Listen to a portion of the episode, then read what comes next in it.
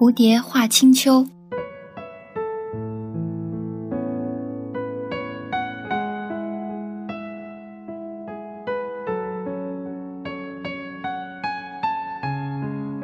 如果一切自信本来是空，为何忽然生出山河大地？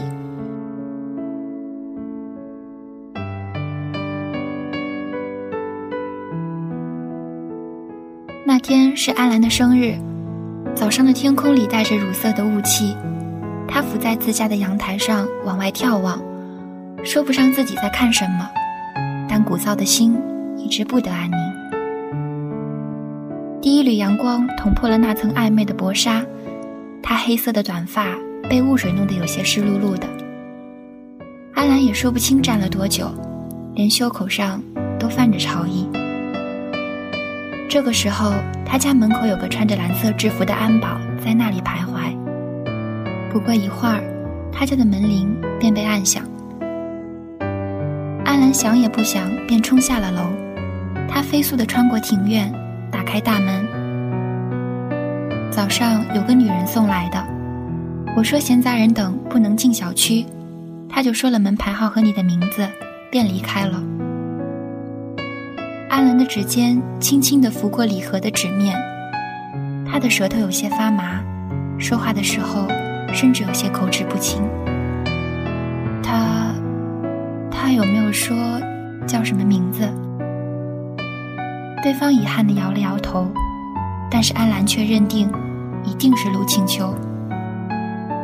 他谢过了别人，匆匆地拆开了礼物，里面静静地躺着照片的碎屑。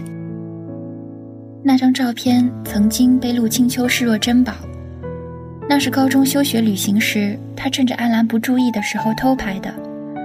强行挤进画面的，只有陆清秋的一张一寸登记照和安澜的侧脸。安兰花了一天一夜，终于将照片还原。那张照片的背后有一行有力的钢笔字，那是陆清秋的字。他写的一手和外表不符的刚劲字体。如果一切自信本来是空，为何忽然生出山河大地？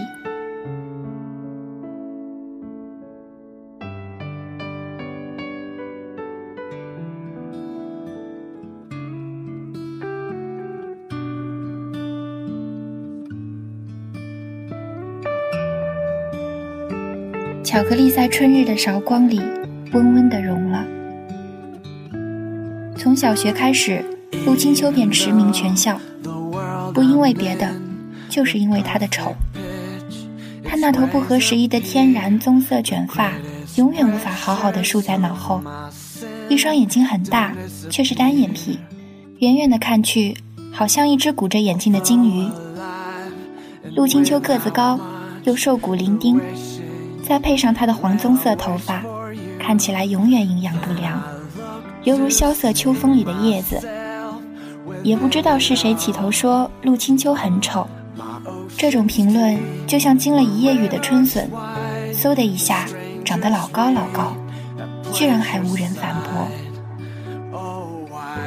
他只能终日将自己藏在宽大的校服里，头发扎不起来，老师勒令他剪短。剪短之后，满头的碎发乱飘，越发难看了。而且那个时候，班上还流传着一种不怀好意的谣言：不要去碰陆清秋的东西，会被丑恶的病毒给粘上的。现在想想，那个时候的他们不过小学，为何幼稚的时候偏要带上一丝恶毒？升学后的陆清秋。越发沉默寡言，他永远坐在最角落的座位。上课被老师点到回答问题的时候，声音和蚊子一样。最后连老师也放弃，他彻底被遗留在无人的境地，甚至连值日的时候都没人和他分在一组。有一天，安兰来的早了，他看到陆清秋像个圆规一样在讲台上孤独地画着圈儿，试图将两米长的黑板擦拭干净。天蒙蒙的亮，偌大的教室里只有他和陆清秋两人。陆清秋拎着水桶，吃力地从三楼的女生洗手间缓慢地挪回位于二楼的教室。他太瘦了，弯腰的模样让阿兰觉得他随时都会被折断。刚走到教室门口的时候，陆清秋被门槛绊了一下，整个人因为重心不稳而倒在地上，重重地磕在了凸起的讲台台阶上。他伏在那里半天爬不起来，安兰有些于心不忍，回了一句：“你还好吧？”对方没有回应，他立马站起了身子，跑过去扶他。女生的额头被台阶磕起了一大片的红肿。还泛着血丝，安兰想也没想关于孤立的事情，她抱着陆清秋就往医务室冲去。那个时候太早了，校医务室也没开门，他只得又原路折回，返回到班上，在包里摸索了半天的纸巾，抽了一张塞到陆清秋的手里：“你先擦擦吧。”其实他全身都是湿的，擦哪里都没有用。陆清秋一言不发地看着安兰，手上的纸巾捏着没动。安兰看到他眼里的水光，亮闪闪的，被白色灯管一照，黑白分明的眸子好像水晶一样剔透。那一次，他清清楚楚地听到了陆清秋的声音，他对他说：“谢谢。”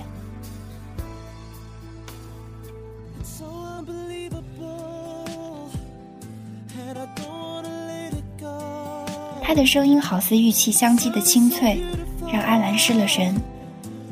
趁在班上同学到来之前，阿兰替他做完了值日。为此，他居然忘记了自己早起是为了来赶作业的。作业没有交上，阿兰被老师赶到教室外面罚站。他所站的位置正好是教室后门。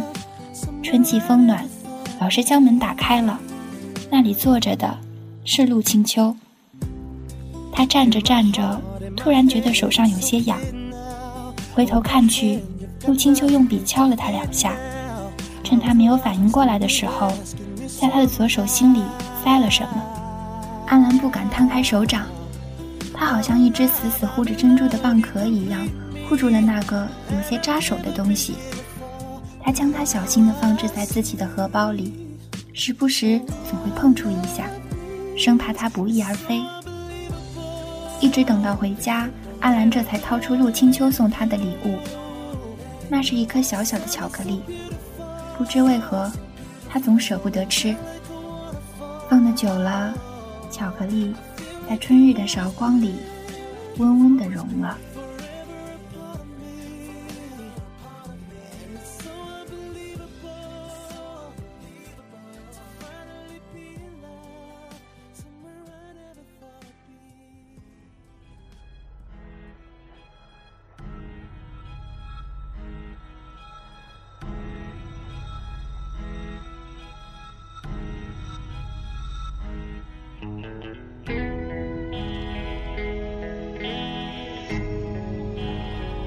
这是我们的合照。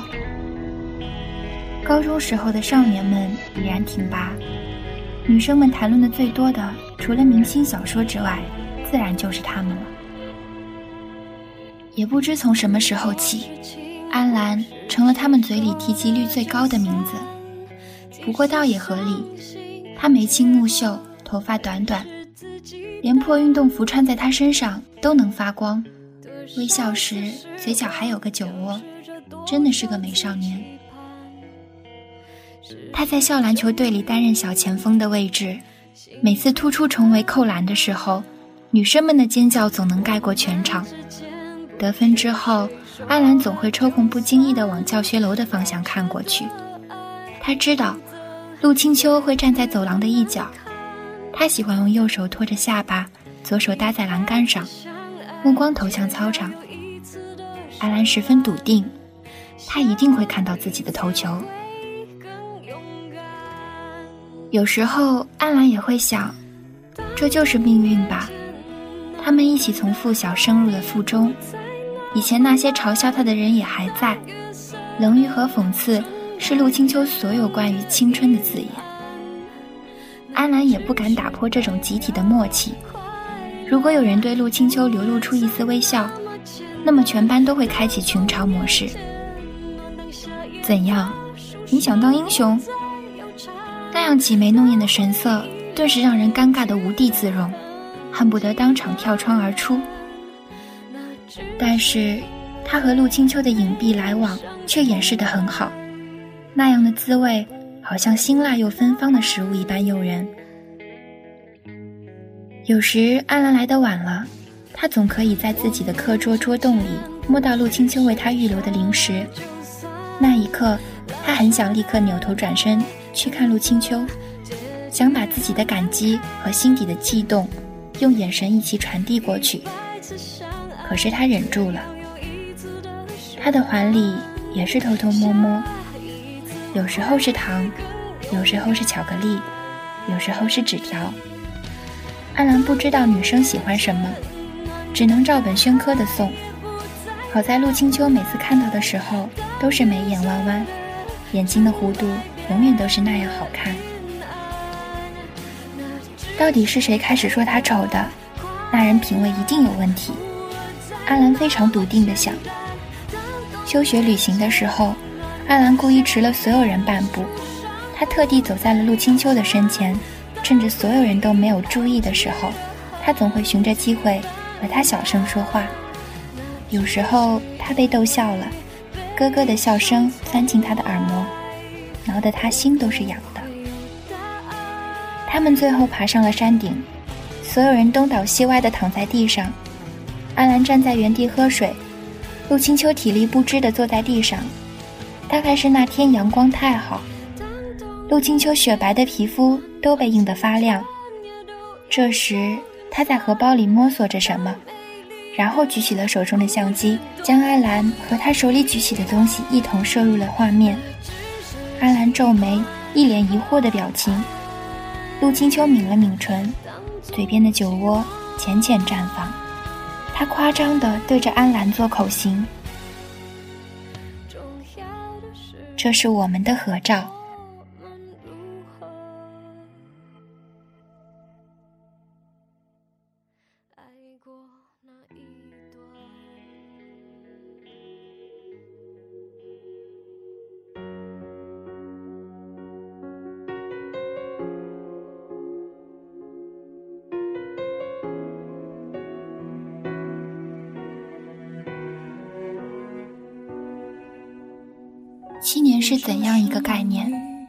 真的不敢想。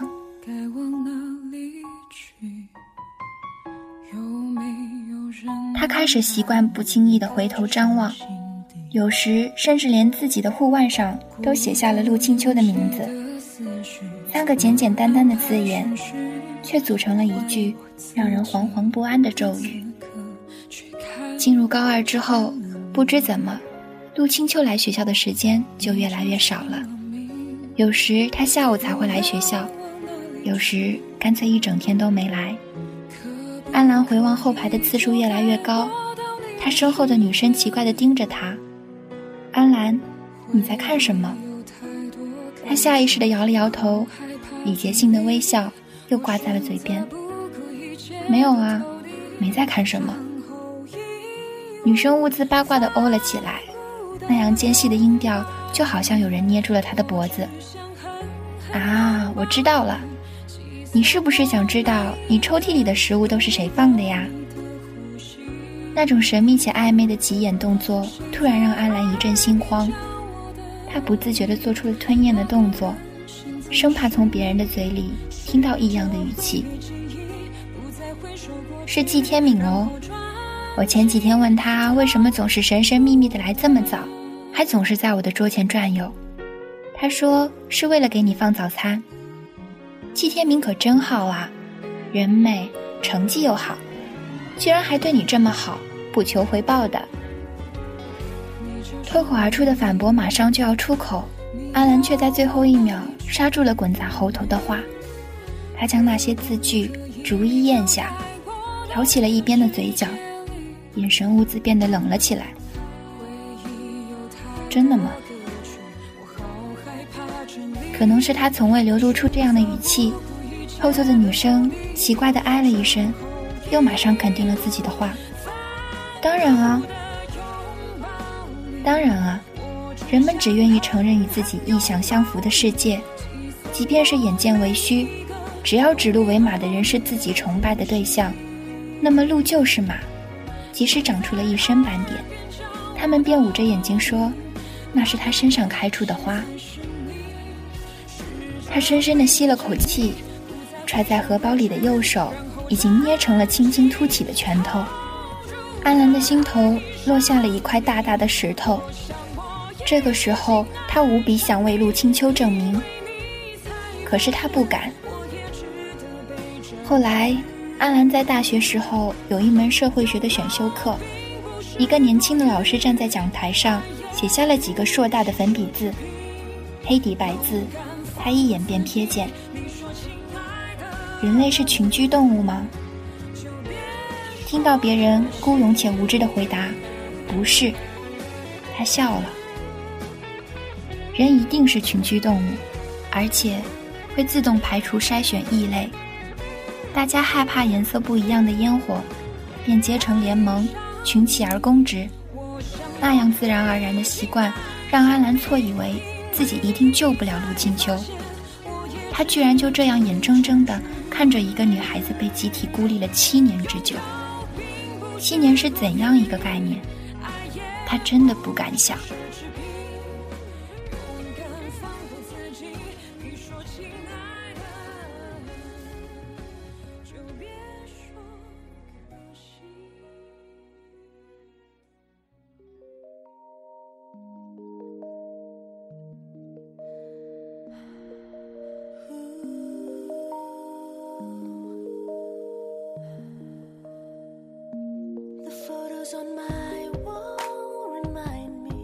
好像所有十七八岁的少年一样，季天明好像一夜之间和安澜熟络了起来。每次当季天明面带羞涩的和自己打招呼的时候，他只是似笑非笑的点点头，不亲不疏的态度，好像在报复着什么。但是他似乎低估了季天明的执着，似乎青春期里每一个少女想出来的借口，永远都是借书。借笔记本，打篮球的时候送水，或者抱着卷子羞答答的上前。安澜，这一题我不会做，你能不能教教我？他的影子充满了有他的角落，他的强行介入就如此举着火把，发誓要撩进荒原一般坚决。季天敏也许是别人说的那样，既美又会，乌发乌眼，尖下巴。腮边不自觉的绯红，这一切都和陆清秋不太一样，而且在他面前的季天敏，真的没有那样聪明。他总是表现的一脸蠢态，动不动就踢到书桌，要不然就是套不上笔盖。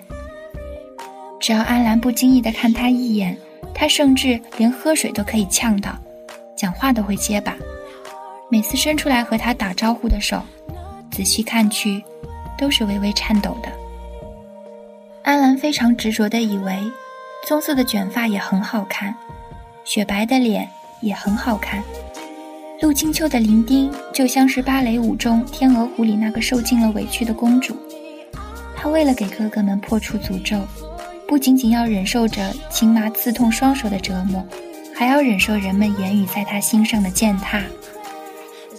陆清秋的美好，像只被她一个人发现。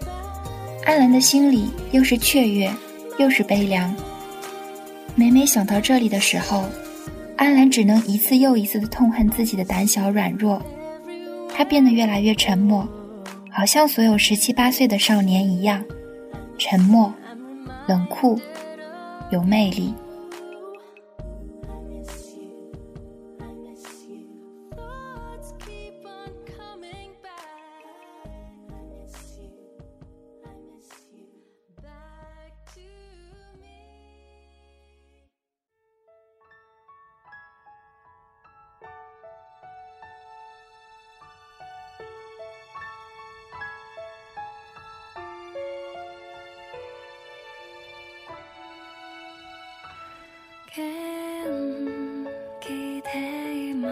就在那一秒，他已经死了。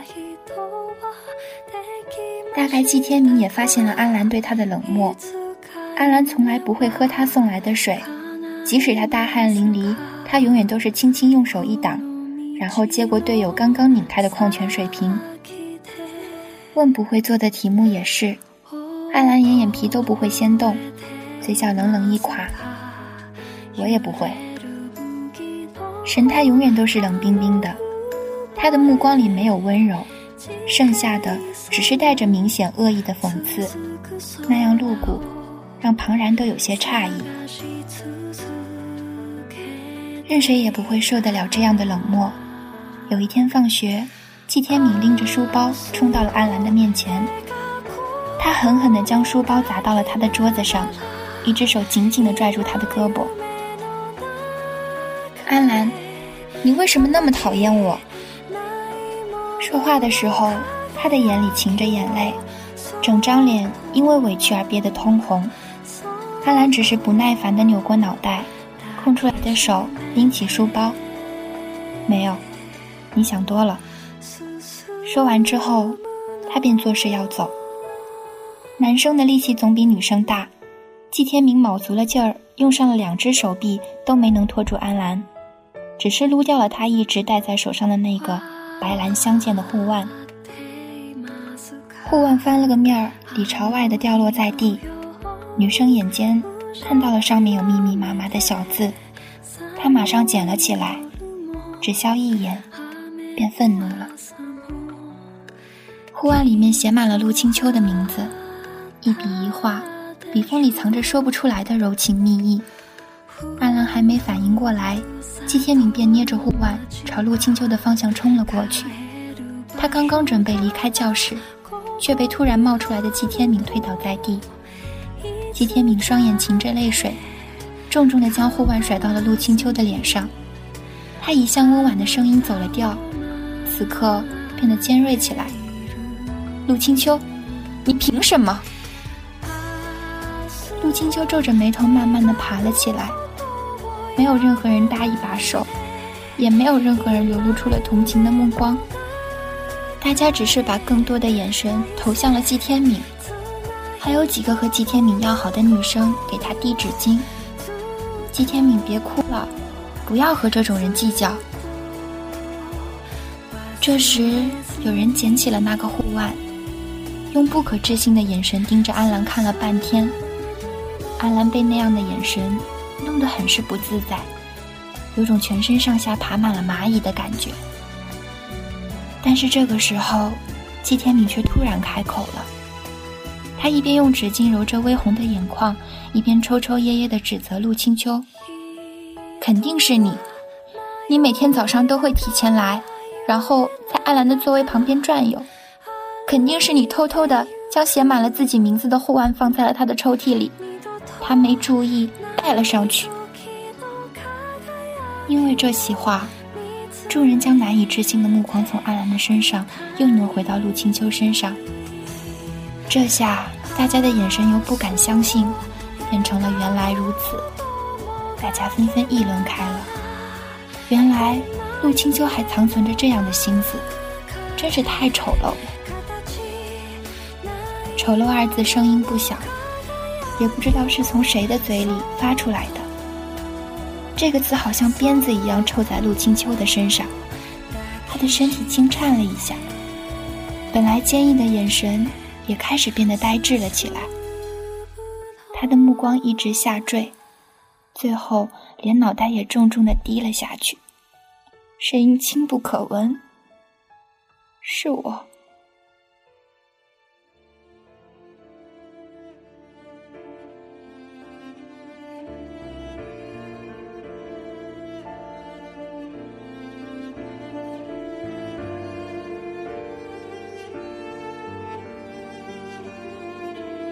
周围的环境如此嘈杂，阿兰却奇迹般的将他的声音收入了耳朵里，那样轻，好像玉珏化成齑粉一样。那句是我，狠狠地撞在了他的心坎上，撞得他血肉模糊，就快要站不住。这种东西还留着干嘛？季天敏接过了别人手里的护腕，走到了教室里那个白色的垃圾桶旁，然后松开了手。阿兰觉得季天敏扔掉的不是一个写满陆清秋名字的护腕，他扔掉的是一颗心，一颗尚且存活着的鲜红的心脏。他为所有美好的事物鼓噪喧鸣，但就在那一秒，他已经死了。离开学校之后，安兰被季天明叫住，他对他说：“你桌子里的食物都是我放的，原来是他放的，后来全部被我扔掉了。他知道的，因为我是当着他的面这样做的。”但是，他没有告诉你。你说，这是为什么呢？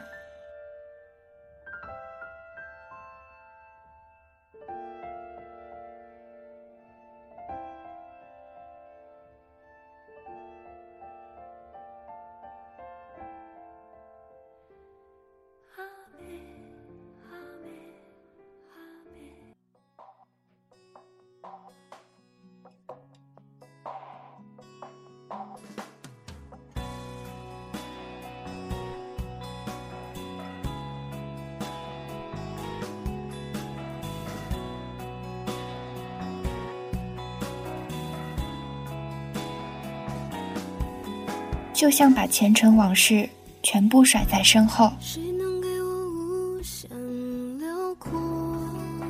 艾兰不止一次梦到那天的场面，一遍又一遍。梦里的他勇敢至极，推开神色各异的人群，走到了陆清秋的面前。他正色对所有人说：“护腕上的名字是我自己写的。陆清秋是个很好的人。”你们不要误会他。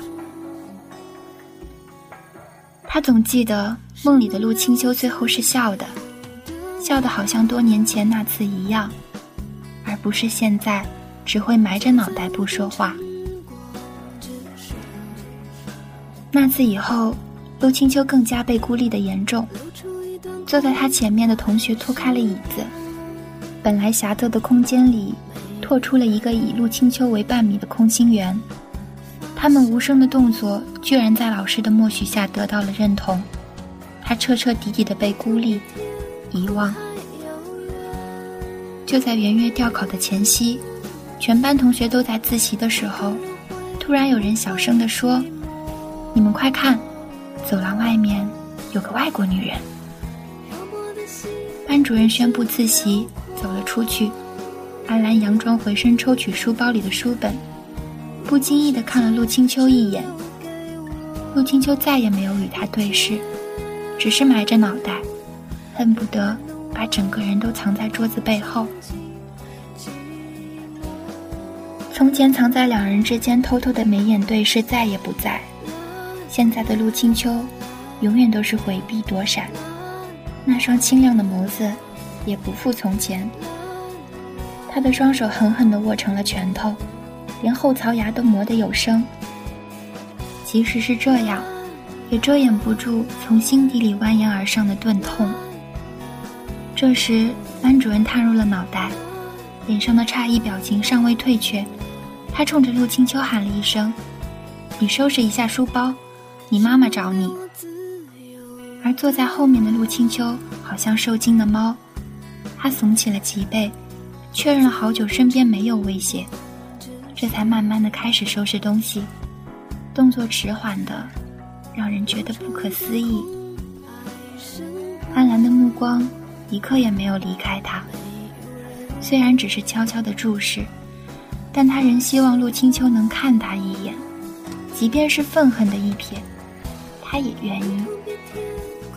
不过自始至终，陆清秋却再也没有看过他。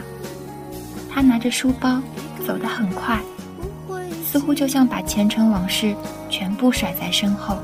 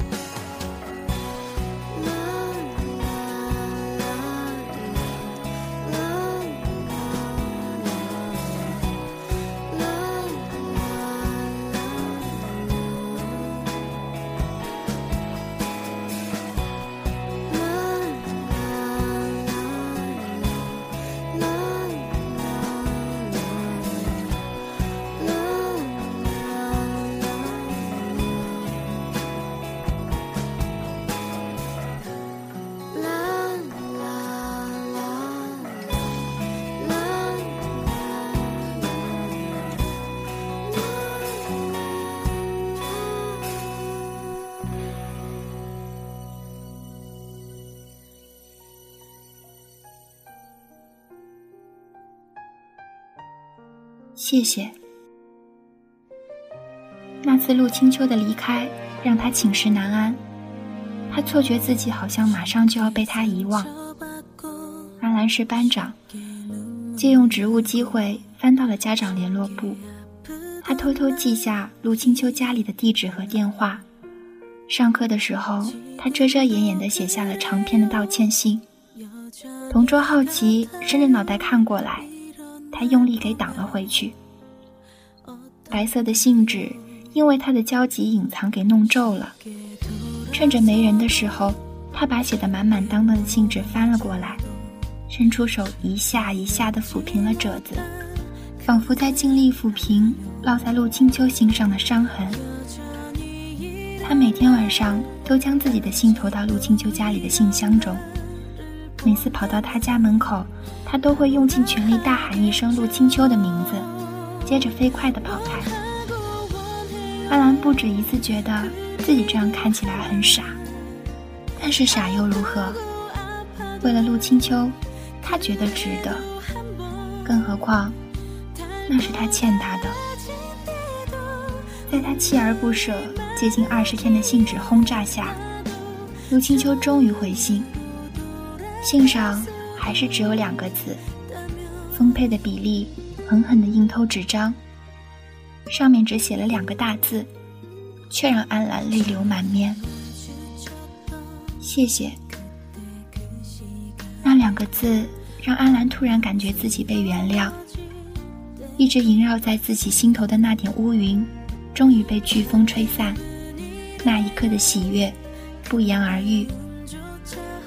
他越发猖狂地继续写信，笔尖卷卷不停，所有的心声都跃然于纸上。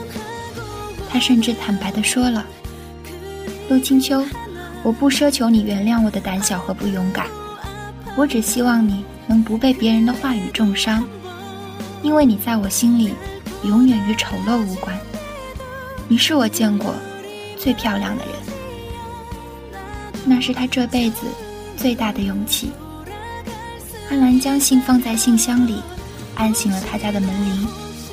他闪身躲了起来，看到陆清秋走到门外，拿了信封边走边拆。他走到家门口的时候，脚步突然顿住了，整个人蹲了下去，脑袋深深地埋在膝盖里。安澜写的那封信，就紧紧地攥在他的手中，怎样都不愿意放开。安澜慢慢地走了出来，那是他第一次看到陆清秋的眼泪。他被人重伤、被人欺辱的时候，从来没哭，但是今天，他却泪如雨下。他的心好像被扭曲的柠檬，酸水大口大口地朝外冒着。颤抖、焦虑和释然的感情纷纷涌现，安澜伸手紧紧地扣住墙壁，却发不出一声。他根本无力安慰陆清秋，因为他也是那些冷漠的犯人之一。他没能在陆清秋最需要的时候伸出援手，还沉默地推了他一把，而且他还那样相信他。安澜背过身去，用力攥起拳头，堵住了嘴。这是他第一次光明正大的流泪，他头一次如此痛恨自己，痛恨这个胆小又卑微的自己。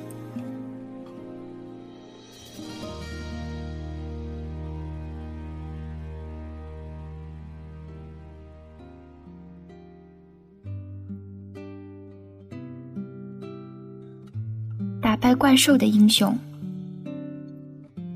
从那天以后。陆清秋便消失了，安澜攒了一大堆的信件，也不知道该如何递送。班上的人也毫不在意女生的去向，她的去或留，似乎与他们毫无关系。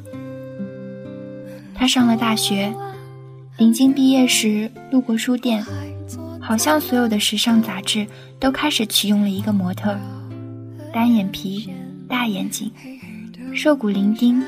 但是姿态极美，安澜愣在了那里，然后冲进书店，把所有的杂志都买了下来。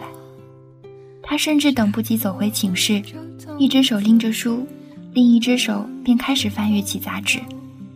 阿兰清清楚楚地看到杂志上的模特名陆清秋。她就像飞出了牢笼的蝴蝶，已经完美的经历了破茧而出的残忍。但是那种痛，除她以外，旁人是无法感知的。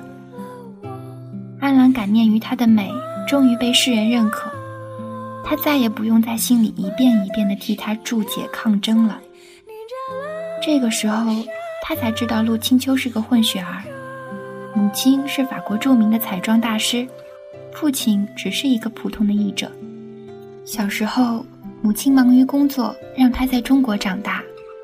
后来，德贤将他带到巴黎去玩，路上有模特公司的星探发现了他，死活劝说着要陆清秋当模特。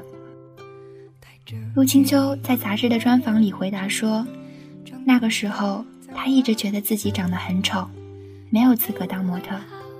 但是，只有一个人，那个被全校大多数女生喜欢的人说他长得好看，他这才生出了勇气，产生了试一试的念头。大段的文字中，陆清秋都在感念那个为他写信的安澜，直到现在，他也无法忘怀。杂志编辑开玩笑地问他是不是喜欢那个人。陆清秋答得笃定，就一个字，是。后来编辑又问：“那你为什么没有和他在一起呢？”陆清秋的回答被印成了签字，毫无温度的字迹，此刻却组成了尖锐的针，深深地扎进了阿兰的每一寸的肌肤纹理。我们都是胆小鬼，他没能在我最需要的时候站出来替我作证。而我没有原谅他的勇气，所以我时时刻刻把我和他的合照带在身上，告诉自己：这个世界上没有替我打怪兽的英雄，只有自己才能拯救自己。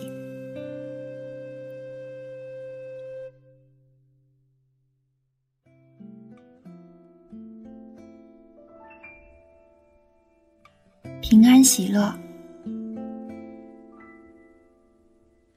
再后来看到陆清秋订婚的消息，是在网络上。他的婚礼他也有去，那是在法国的一个小镇举办的婚礼，新郎是个中法混血的著名影星。远远看去，模样竟和安澜有四五分相似。